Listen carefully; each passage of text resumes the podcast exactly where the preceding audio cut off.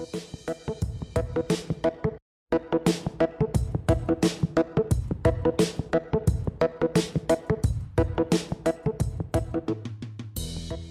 radi, že si súčasťou modlitieb slovenskej misinej siete. Justin Welby, 105. kanterburský arcibiskup, povedal Bez modlitby sa církev neobnoví a bez obnovy církvy zostáva svetu iba malá nádej.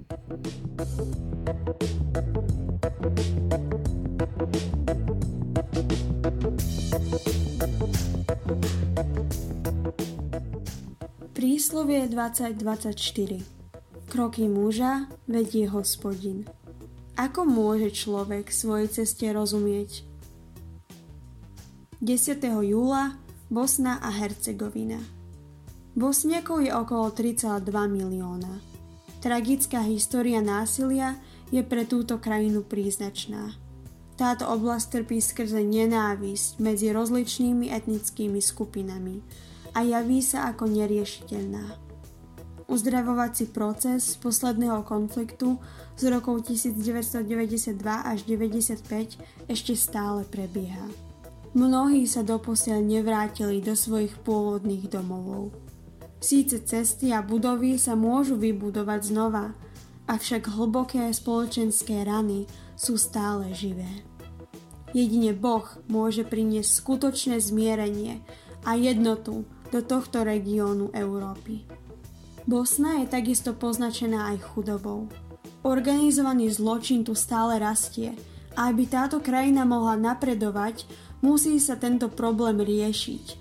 Mladí ľudia sú častokrát sklamaní a viac ako 60% chce opustiť krajinu. Preto potrebuje povstať nová generácia bosniakov, ktorá by svoju krajinu viedla smerom k svetlej budúcnosti. Poďme sa spolu modliť za mladých ľudí v Bosne a Hercegovine. Oče, ďakujem ti za toto privilegium, že sa môžeme modliť za Bosnu a Hercegovinu. Oče, modlíme sa, aby si uzdravoval ľudí, ktorí prežili vojnu, ktorým bolo ublížené. Oče, modlím sa, aby povstala církev, aby povstali kresťania v tej krajine, oče, a boli solou a svetlom. Oče, ďakujem ti za misionárov, ktorí tam mohli slúžiť. Ďakujem ti za Dávida z Čiech, Bože, ktorý tam mohol žiť a pracovať s mladými ľuďmi, oči. A ďakujem ti za ľudí, ktorí sú ochotní ísť do Bosny a Hercegoviny a slúžiť tam ľuďom, aby ľudia mohli s tebou nadviazať vzťah.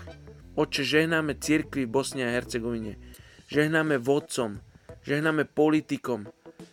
Oče, modlíme sa, aby si uzdravil túto krajinu v mene Ježiš. Amen. Thank you.